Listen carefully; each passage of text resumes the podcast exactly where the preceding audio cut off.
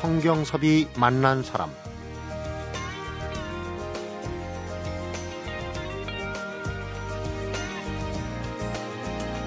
방송 프로듀서, 출판사 대표, 애니메이션 제작사 대표는 전직이고요. 현재는 음식 평론가, 여행 작가로 그동안 앉아서 쓰는 음식 이야기가 아닌 우리 땅 곳곳을 직접 다니면서 음식을 주제로 한 글을 써온 분이 있습니다. 이런 분이 들려주는 우리 땅, 우리의 음식 문화 이야기. 현지에서 공수해온 음식 재료처럼 아주 싱싱하지 않을까 싶은데요. 성경섭이 만난 사람, 오늘은 지난 2년간 금강산도 식후경이라고 단순한 여행이 아닌 그야말로 식행을 다니고 돌아와서 음식 강산이라는 책을 펴낸 박정배 칼럼니스트를 만나봅니다.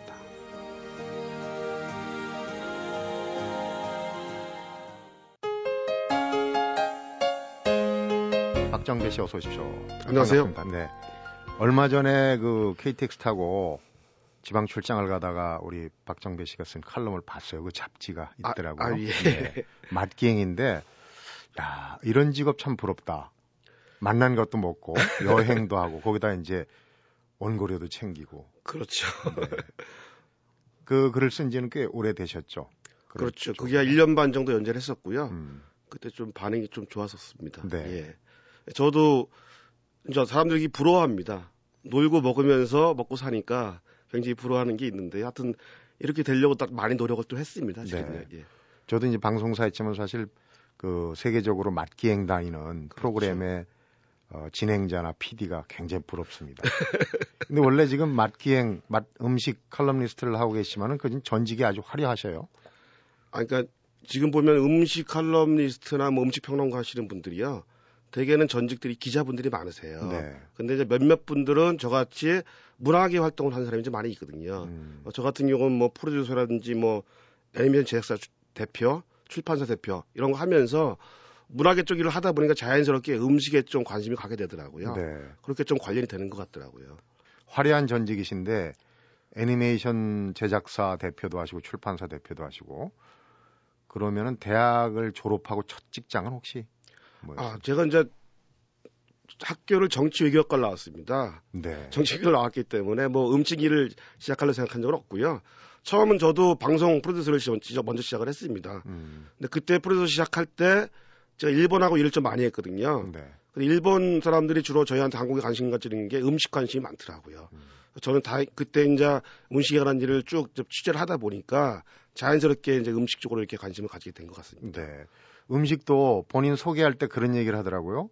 아버지 고향하고 어머니 고향이 예. 유명한 그 특산물이 있는 지역이에요. 그러니까 이제 아버님 고향이 남해 섬입니다. 음, 뭐 아시겠지만 죽방 멸치가 정말 유명한 곳이죠. 비싸죠. 예, 비쌉니다. 바로 저희 집 고향 그 앞에 있는 데고요. 음. 어머니는 그 유명한 삼천포로 빠진다는 삼천포입니다. 지금 이제 사천이에요. 사천이죠 보니까. 그래서 어렸을 때 이제 해산물을 먹고 자란 기억이 굉장히 많습니다. 음, 사실은 이제 이 음식 평론가들을 보니까요. 어렸을 때 해산물을 먹은 분들이 약간 더 유리한 점이 있습니다. 네. 그러니까 비린 맛을 좀 이렇게 미리 접해보지 않으면 나중에 그 맛을 좀 접하기가 좀 힘들어하시는 분들이 많이 있더라고요. 그러니까. 그렇군요.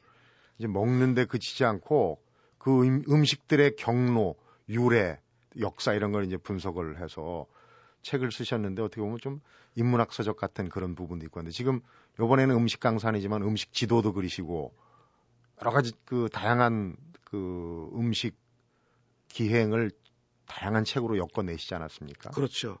제가 뭐 그동안 책을 한 10권 정도 낸 것 같아요. 냈는데 뭐 일본 책을 한 반 정도 냈었고요. 일본 다니고 외국 다니면서 우리 음식 문화가 되게 궁금하더라고요. 네. 특히 일본 같은 경우는 일본의 음식에 관한 책들이 굉장히 많습니다.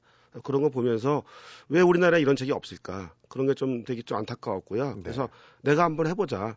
그래서 제가 음대 음식에 관한 뭐 식당 소개나 이런 건 되게 많거든요. 그러나 음식의 문화, 기원 이런 배경이 설명이 되는 책이 거의 없더라고요. 그래서 자료를 같이 좀 더해가지고 기획문 형식으로 한번 책을 내보자. 네. 그래서 제가 이렇게 책을 기획하게 됐고요. 음, 그러니까 제 책이 뭐 음식 문화 답사기 뭐 이 정도의 컨셉으로 지금 정리될 것 같습니다. 네. 일본의 그 음식 기행도 좀 독특할 것 같아요. 좀 정보로 한번 예. 여쭤보고 싶은 게 저도 이제 몇 차례 일본 여행을 다닙니다만은 음식의 맛을 보기에는 가격 부담이 너무 크거든요. 근데 또 어떤 분들은 싸고 맛있는 집들을 잘 찾아다니더라고요. 그것도 무슨 요령이 있다고 그러던데. 그러니까 이제 정보가 가장 돈이죠. 정보가 돈인데요. 제가 500엔 이하의 맛집도 낸 적이 있어요. 일본에 관한 도쿄에 음. 관한 맛집이요. 사실은 이런 것 같습니다. 비싼 집은 웬만하면 맛있습니다. 워낙 뭐 좋은 재료를 쓰고 좋은 셰프들이 있기 때문이죠. 네. 진정한 저는 맛집은 그거보다는 적당한 가격에 맛을 제대로 내는 집이 저는 좋은 집이라 고 보거든요. 네. 일본도 사실은 굉장히 땅덩어리가 넓어가지고 넓죠. 예. 뭐 북해도서부터 어 밑에 이제 뭐 히로시마나 뭐 이쪽까지 그 어느 지역을 선택하느냐에 따라서 달라질 수 있는데 어 그냥 보편적으로 야 내가 이제 일본 여행을 계획을 했다. 근데 좀 어 일본의 맛을 제대로 보고 싶다 할 때 어떤 포인트로 접근을 해야 될까요? 그래서 도쿄를 가시게 되면 도쿄가 이제 음식 문화의 그 세계 그 중심지거든요. 거기는 네. 거기는 가장 싼 음식부터 가장 비싼 음식까지 다 있습니다. 자기 형편에 맞게 움직이면 되는데요. 그곳에 가시게 되면 일단 그 지역에서 가장 유명한 음식을 먹는 게 가장 기본이 되겠죠. 네. 그래서 그 음식을 추천하자 그러면 제가 일단 스시를 들 수 있습니다. 스시. 음. 스시의 그 원, 그 기원지가 바로 일본 도쿄입니다. 초밥이죠. 예, 초밥인데 비싸던데요, 그거. 아, 싼 집들이 있습니다. 네. 그러니까 그 초밥 조, 집들이 종류가 세 가지 정도가 있거든요. 그래서 최상급 집들은 보통 한 2만 원에 3만 원 정도 됩니다. 음. 중간 집들은 한 3천 원 정도가 있고요. 그보다 훨씬 싼 한 100엔 정도 되는 집들이 있습니다. 하나에 레타 하나예요. 하나에. 예, 두 개. 근데 주로 이제 회전 스시 집이 그게 많거든요. 예를 들면 우에노에 가면 회전 스시의 창업주가 만든 회사, 회사가 하나 있어요. 가게가 하나 있거든요. 거기 가시면 100엔대 그 스시를 정말 최고의 스시를 먹을 수가 있는 곳이 있습니다. 네. 그런 정보들을 좀 찾으면 될 것 같고요. 일본은 아시겠지만은 이자카야 문화가 굉장히 발달한 나라입니다. 네. 그래서 이자카야 문화가 발달했기 때문에 이자카야를 있게 한 게 술과 요리 아니겠습니까? 그렇죠. 안주류. 예. 그래서 일본은 또 특히 식당 가면은 먼저 무엇을 마실 것인가에 먼저 주문하게 돼 있거든요. 네. 문화 그렇습니다. 그래서 가시게 되면 저는 생맥주 한 잔 먹는 게 기본 문화고요. 음. 그 다음에 음식을 먹고 그 다음에 사케를 곁들이는 것. 요게 이제 기본적인 순서예요. 요 정도 하고 일본 대중들이 가장 많이 먹는 아까 말한 뭐 회전 스시라든지 네. 라면 또 덮밥을 굉장히 좋아하거든요. 덮밥 같은 걸 드시면 찾아보면 뭐 천행 밑으로 굉장히 좋은 집들이 많이 있고요. 음. 난 정말 미, 세계적인 미식을 먹고 싶다 이런 분들이라면 저는 정말 비싼 집 한번 가보라고 권하고 싶어요. 네. 왜냐면 세계에서 제일 맛있는 프렌치와 이탈리안 요리는 도쿄에 있다는 얘기가 있습니다. 어. 왜 그러냐면 프랑스나 이태리 사람들이 청결성은 뛰어난데요. 요리의 정교한 기술이 좀 떨어집니다. 음. 일본 사람들은 아시겠지만 그 기술하는 정말 뛰어난 사람들 아니겠습니까? 그래서 그분들이 배워온 기술을 일본식으로 딱 해가지고 세련되게 만든 음식들이 있거든요. 네. 정말 대단한 집들이 많이 있고요. 실제로 미슐랭 가이드에서 별 세 개 받은 가장 많은 도시가 도쿄입니다, 사실은. 네. 예. 그래서 그런 음식의 다양성이 공존하기 때문에요. 저는 그 형편에 맞춰서 맛있는 것도 뭐 싼 거 다닐 음. 수 있으니까 다니시면 좋을 것 같습니다. 우리 서울도 마찬가지예요. 서울 사람들이 다니는 집들을 그렇죠. 잘 그 수소문 해가지고 같이 가면 좀 싸고 맛있게 먹을 수 있는 그런 비결이었습니다. 일본 얘기가 좀 길어졌는데 저는 본격적으로 전국 음식 강산으로 한번 출발해 보도록 하겠습니다. 예, 예. 성경섭이 만난 사람 오늘은 우리 땅 곳곳을 다니면서 우리의 음식 문화 이야기를 널리 알리는 음식 평론가죠. 박정배 칼럼니스트를 만나보고 있습니다.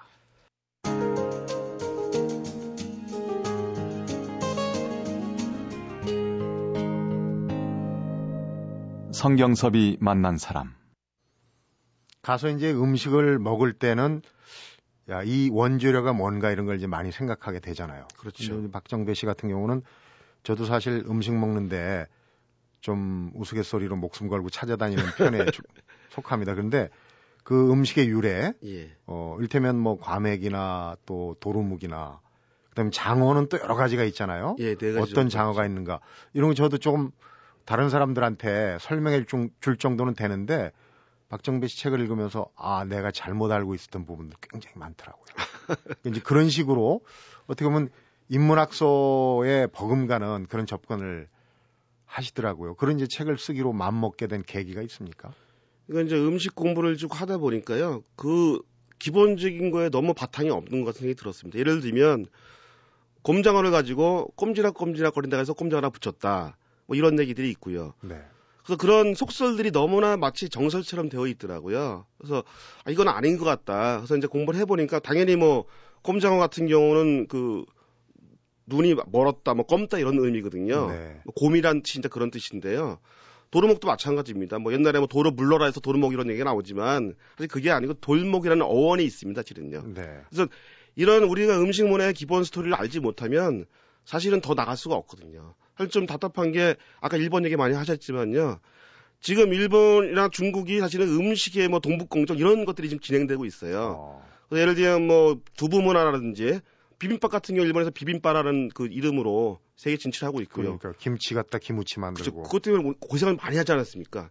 그런 일들이 많이 있고요. 특히 불고기가 우리나라 사람들이 저 전해주는 음식인데요. 지금 불고기에 관한 책들이 수십 권 나오면서 어떻게 이게 되고 있냐면 불고기는 일본에서 있던 거다 원래 음. 고기 문화가 없던 민족이었는데요. 그런 식으로 자기들이 이거 만들어낼 정도니까 우리가 이쪽에서 기본적으로 음식 문화사라든지 음식의 어원, 기원, 배경을 저희들이 정리해내지 못한다 그러면 뭐 국내 문제 이런 문제가 아니고요. 그래서 세- 세계적으로 뭐 한식의 세계화 이런 게 나오는데 그런 데 있어서 굉장히 걸림돌이 되겠다는 생각이 들어가지고 네. 제가 한번 다할 수는 없지 않습니까? 평, 일개 평론가가요. 음. 화두는 한번 던져보자. 그렇고. 그런 마음으로 좀 시작을 해봤습니다. 어, 그런 심오한 뜻이.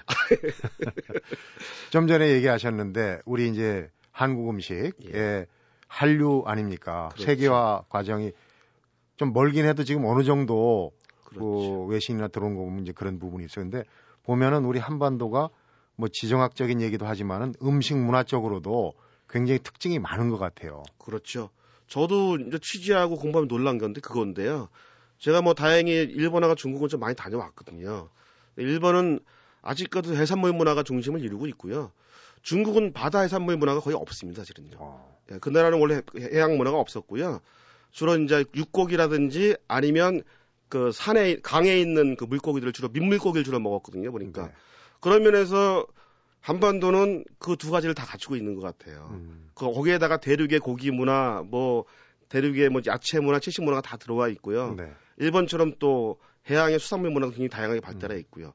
또 사계절이 뚜렷하기 때문에 그것들이 계절별로 또 다른 모양을 가지고 있거든요. 음, 그래서 그런 다양성에 있어서는 뭐, 뭐 제가 국수지주는 아니지만 정말 최고인 것 같더라고요. 또 7할 이상의 산지기 때문에 산에서 나오는 또 그 나물들이나 이런 게더 그렇죠. 대단하지 않습니까? 실제로 이런 것 같습니다. 귀한 음식보다는 그 지역에서 가장 흔하게 나는 음식이 가장 좋은 음식이거든요. 네, 왜냐면 그 토양이 맞기 때문에 가장 많이 나지 않겠습니까? 그렇죠. 그런 의미에서 한반도에서 나는 저런 아까 말씀하신 뭐 나물이라는 것들이 너무나 좋은 것 같아요. 토양에 딱 어울리는 성분을 가지고 있는 거죠 보니까. 음. 예. 약효도 있고 약효도 있고요. 거기에도 이제 제일 중요한 게 우리가 이제 용을 그리고 마지막에 눈동자를 찍는 걸 활용 점정이라고 그러는데 예, 예. 이 손맛 아닙니까? 우리 또 그렇죠. 손맛이라는 개념이 기가 막히거든요. 그렇죠. 그러니까 그게 이런 것 같아요. 사실은 중국이나 일본은요 외식 문화가 오래전부터 발달했던 나라입니다. 네. 근데 조선이라는 나라는 외식 문화가 발달한 나라가 아니었거든요. 가문 중심으로 했던 나라 아니었습니까? 그러다 보니까 집안 중심으로 손맛 문화가 굉장히 발달을 했습니다. 그런 것 때문에 지금 이런 한국의 그 다양한 음식 문화가 그 어머니, 할머니, 집안에 내려오는 손맛 때문에 이렇게 다양해진 게 아닌가 그런 생각이 좀 드네요. 네. 그리고 이제 이 우리가 뭐 예전부터 조선팔도 얘기, 조선팔도 얘기하는데 각 지방마다 또 고유한 음식 문화가 있지 않습니까? 그렇죠. 음식 문화가 다양하다는 게 지역적으로도 많이 나눠지거든요. 예를 들면 전라도 같은 경우에는 오랫동안 센 음식이 강했던 곳입니다. 거기는 네. 논농사가 굉장히 발달한 지역이었고요. 물산이 풍부하지 않았습니까? 날씨가 더웠기 때문에 거기는 젓갈 문화 같은 게 굉장히 발달을 했습니다. 음식이 셌었죠, 굉장히. 네. 그 반면에 경상도 같은 경우는 좀 다른데 이쪽은 사실은 지역 물산들을 굉장히 재료를 많이 먹는 음식 문화가 많이 발달했고요. 네. 일본하고 좀 지금 지근거리에 있기 때문에 일본과의 음식 문화도 많이 좀 발달을 했고요. 비슷한 문화도요. 예를 들면 우동 문화, 면 문화가 이렇게 발달한 이유고요. 그리고 경상도 음식은 그 육지 문화와 바다 문화가 구- 아주 명확하게 구분되는 곳입니다. 네. 예를 들면 내륙 지방에는 육고기 문화가 상당히 발달을 했고요. 해안 따라서는 또 바닷가 음식이 아주 발달했고요. 그런 게 있고 뭐 제주도 같은 경우는 아시겠지만 고립된 섬 아닙니까? 네. 독특한 음식 문화들이 있습니다. 그래서 뭐 고기 국수라든지 네. 뭐 몸국이라든지요. 제주도에서 나는 돼지고기는 다른 데서 먹는 돼지고기랑 완전히 다르거든요. 네. 기후도 다르지만 도축 방법도 다르거든요. 그런 여러 가지 기- 뭐 기후적, 환경적 내는 뭐 사람들의 환경에 의해서 음식 문화가 완전히 좀 구별되는 것 같아요. 네. 보니까요. 근데 이제 한 가지 걱정이 되는 거는 얼마 전에 저희 프로에서도 어, 탈북 여성 박사이로 이하란 박사가 예, 예. 이제 그 북한 전통 음식 전문가시거든요. 예, 근데 예, 북한 같은 경우는 이동이 규제되기 때문에 예. 그 음식 문화가 좀 보존이 잘 되는데 우리 이제 그렇게 비유를 하든 전국구 지역구 지역에서 먹던 음식이 이제 전부 전국적인 서울로 올라오면서 좀 특색이 예. 흐려진다, 무뎌진다 그런 얘기 걱정을 좀 하는 부분. 그런 걱정도 일리는 있는데 저는 뭐 그런 거에는 큰 걱정 안 해도 될 것 같습니다. 왜냐하면요. 더 발달할수록 지역성이 강화되는 것 같더라고요. 그래요. 네, 로컬 푸드라는 게 강해지고요. 이제 사실은 우리가 옛날에 뭐 과메기 먹으려면 너무 머리가 못 갔잖아요. 네. 지금 한 4시간이면 가니까 가서 먹거든요.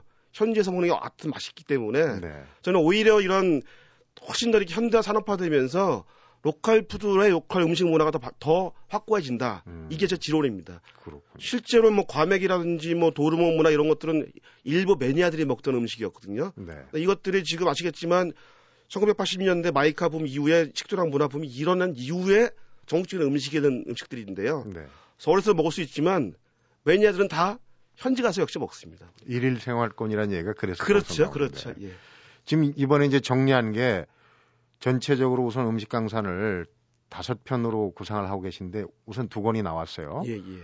첫 번째 편, 두 번째 편은 주로 어떤 내용을 담았습니까? 그 첫 번째 편은 바다 음식 이야기를 주로 달았습니다. 음. 두 번째 편은 국수 이야기를 달았습니다. 국수. 예, 면 문화죠, 보니까. 그리고 이제 나머지 나온 세 권은 3권은 제가 육고기 문화를 다룰 겁니다. 네. 그리고 4권은 우리 음식 문화의 원형, 뭐 밥이라든지 뭐 김치 이런 걸 다룰 거고요. 음. 5권은 제가 술을 아주 좋아합니다. 그래서 막걸리, 뭐 소주 이런 것들을 좀 다룰 예정으로 지금 준비를 하고 있습니다. 네.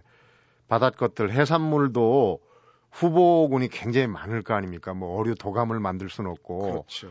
특색 있는 우리가 그러니까 이제 지역을 대표하는 그런 해산물들을 골랐을 텐데 그렇죠. 우선 종류만 한번 그 나열해 보면 어떤 게 될까요? 종류가 너무 많죠. 뭐 제가 하다 보니까 제가 좋아하는 걸로 고르게 되는 것 같더라고요. 네. 보니까요. 뭐 제가 일권에 쓴 거는 뭐 문어, 대구, 바다장어, 민물장어, 전어, 홍어, 과메기, 도루묵, 명태, 꼬막, 굴 이렇게 한 11가지 정도 달았거든요. 네. 얼핏 듣기에 지역적인 것도 있지만 계절하고 상당히 관련 있는 어패류들인 것 같으네요. 그렇죠. 그 어느 계절에 먹으면 딱 좋은 거. 맞습니다.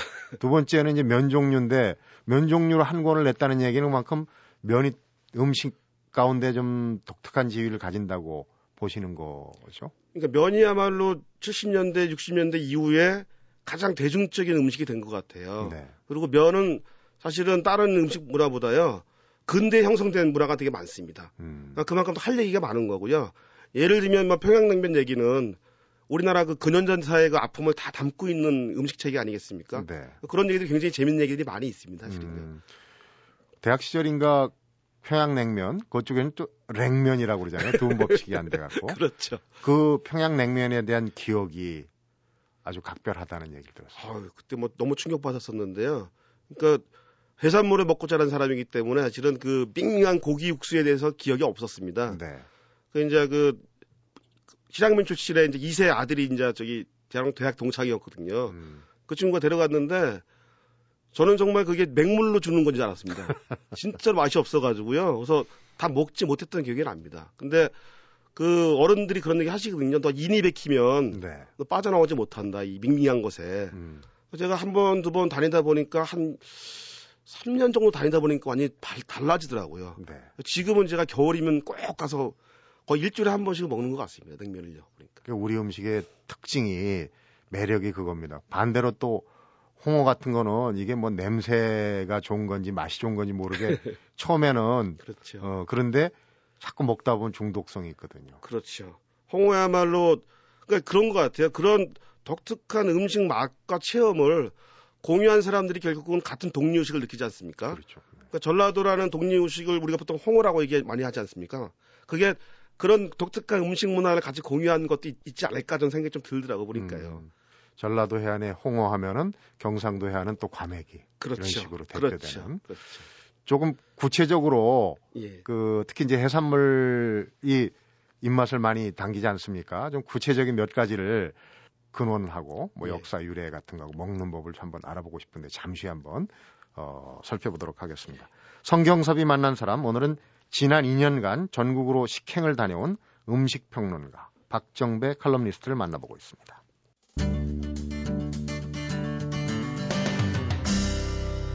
성경섭이 만난 사람 우선 문어로 좀 가보겠습니다. 얼마 전에 TV 프로그램 요새는 그 바닷가에 어선에 이렇게 동승해 갖고 프로그램을 많이 만드는데 그렇죠.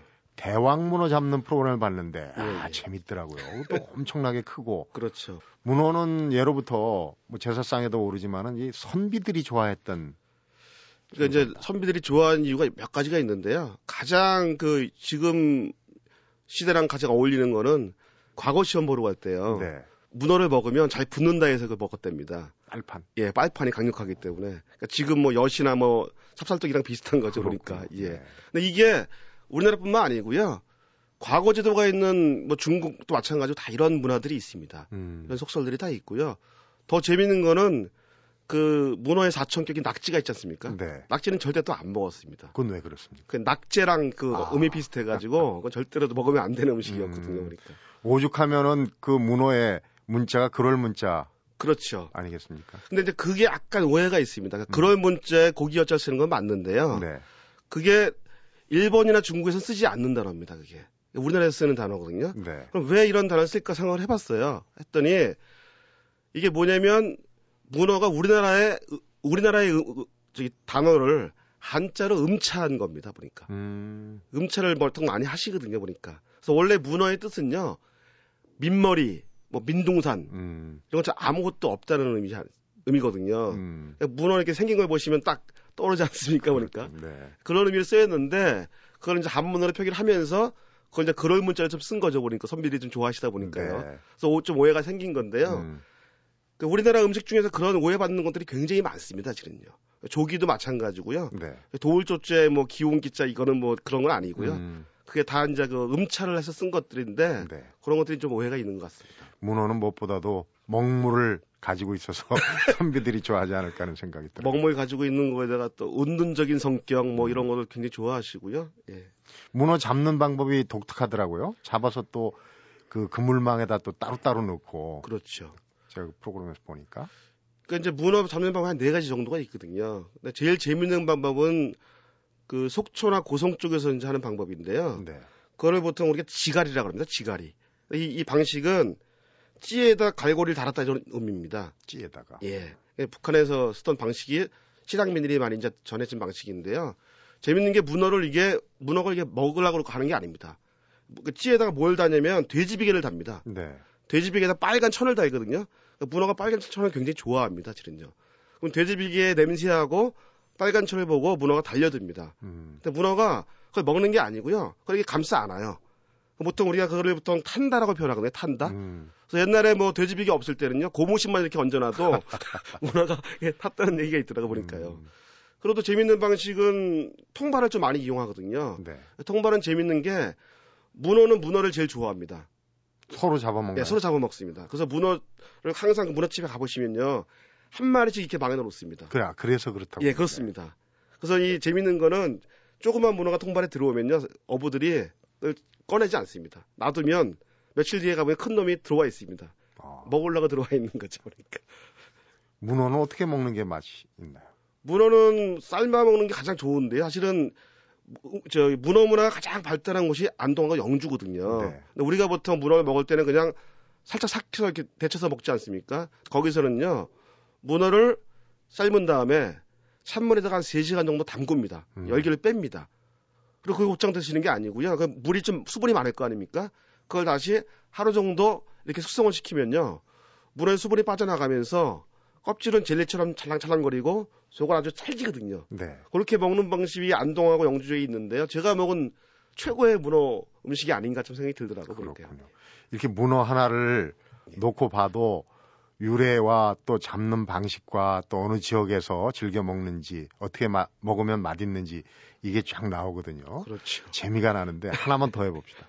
대구인데요. 예. 사실 우리가 뭐 대구탕 먹을 때 끓이면은 뭐 아 이게 뭐 내장인가 보다 이게 머리인가 보다 뭐 이게 몸통이다 이렇게만 먹는데 대구도 또 이 간단한 물고기가 아니지 않습니까? 그렇죠. 뭐 대구도 엄청나게 우리 조선 조상들이 즐겨 먹던 음식이고요.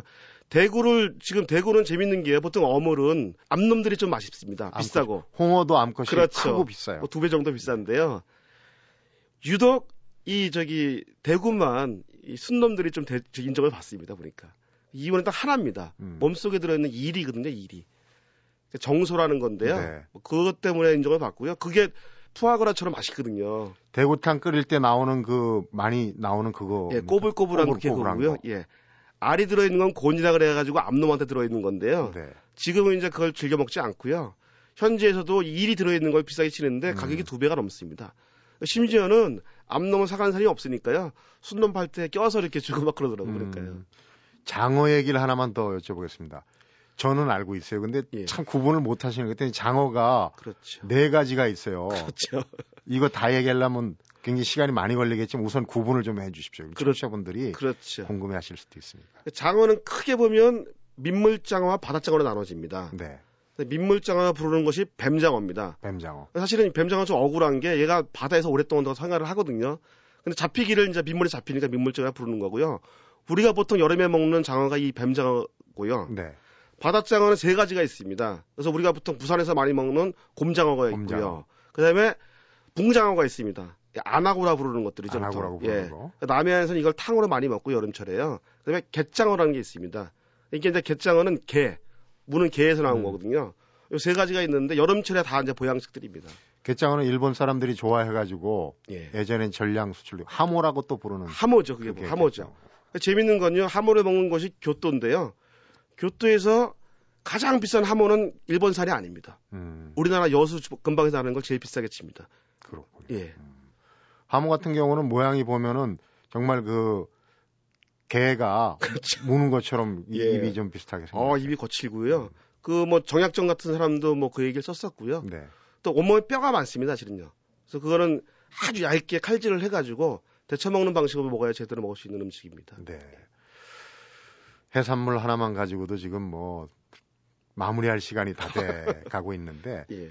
이런 부탁을 한번 드려볼게요. 그러면은 뭐 음식의 유래 알고 먹으면 일단 의미도 있고 맛이 더해지니까 지금 이제 3월 아닙니까? 예. 3월에 정말 박정배 칼럼니스트가 비장에 예. 가지고 있는 그 음식의 기행 코스를 하나만 좀 소개해 주시죠. 제가 3월에 먹을 수 있는 곳을 강원도를 좀 추천하고 싶어요. 강원도. 강원도 쪽. 강원도 가는데요. 기본 메인은 국수 기행이고요. 거기에다가 고기하고 해산물에 들어가는 제가 여행을 좀 추천, 추천을 하고 싶습니다. 그래요. 예. 그래서 이제 횡성을 좀 추천하고 싶어요. 횡성 뭐 한우 너무 유명하지 않습니까? 네. 근데 일반적으로 뭐 한우 그냥 횡성 한우 그냥 사셔가지고 드셔도 되는데 여기 가시게 되면 그 횡성 한우의 숙성 한우의 1인자가 거기 있어요. 어. 예, 그래서 그분한테 부탁해서 미리 전화하시면 20일 정도 숙성된 저 한우를 먹어 드시고 네.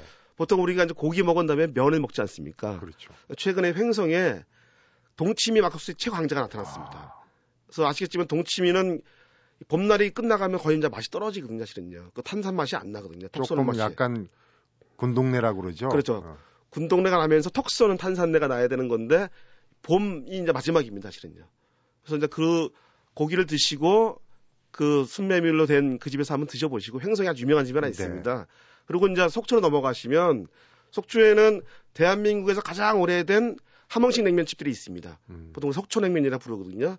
그런 집들 한번 드셔도 되고요. 또 이쪽에는 장칼국수라 그래가지고 그 된장하고 고추장 섞어서 만든 그 칼국수가 있어요. 네. 굉장히 얼큰하고 맛있습니다. 음. 그걸 드셔도 되고 여기 또 가면 뭐 곰치라든지 이런 음- 해산물을 굉장히 잘하는 집들이 몇 군데 있습니다. 네. 그래서 저는 이렇게 그면 요리를 중심으로 하되 보니까 해산물하고 육고기를 먹는 강원도 국수 여행을 좀 추천하고 싶습니다. 음.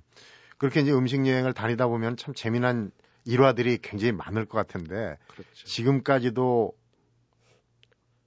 생각나는 계속 생각나는.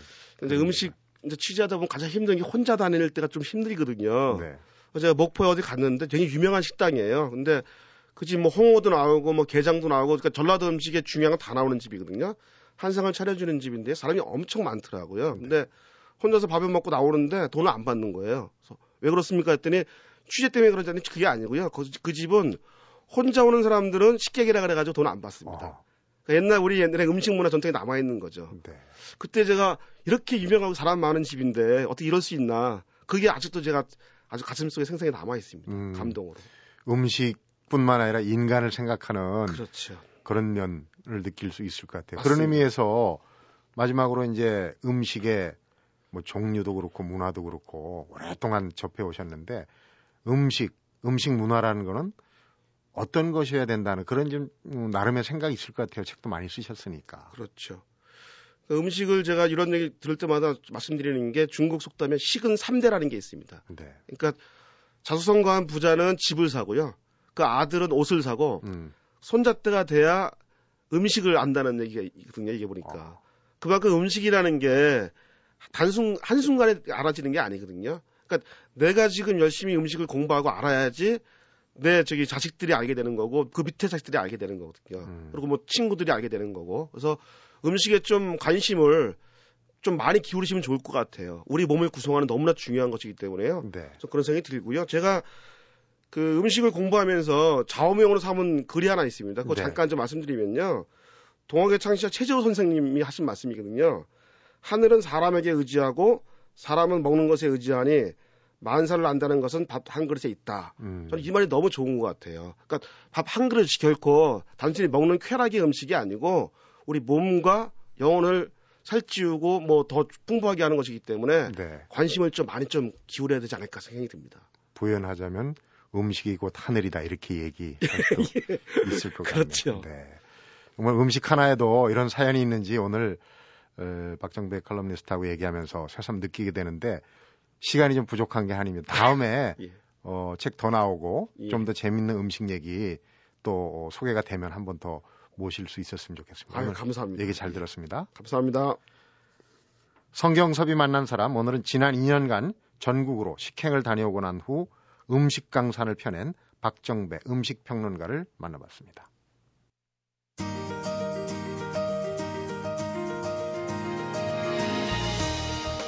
박정배 칼럼니스트가 쓴 대구 이야기에 이런 구절이 있네요. 12월과 1월의 짧은 겨울, 지내만이 아니면 이런 맛을 볼 수가 없다. 살이 제대로 오른 대구가 오직 이 시기, 이곳을 통과하기 때문이다. 어쩌면은 제철 음식에는 인생에 대한 해답도 들어 있는지 모르겠습니다. 시기를 놓치면 맛볼 수 없는 것. 음식이 인생에 가르쳐주는 지혜가 아닐까 하는 생각도 듭니다. 성경섭이 만난 사람, 오늘은 여기서 인사드립니다.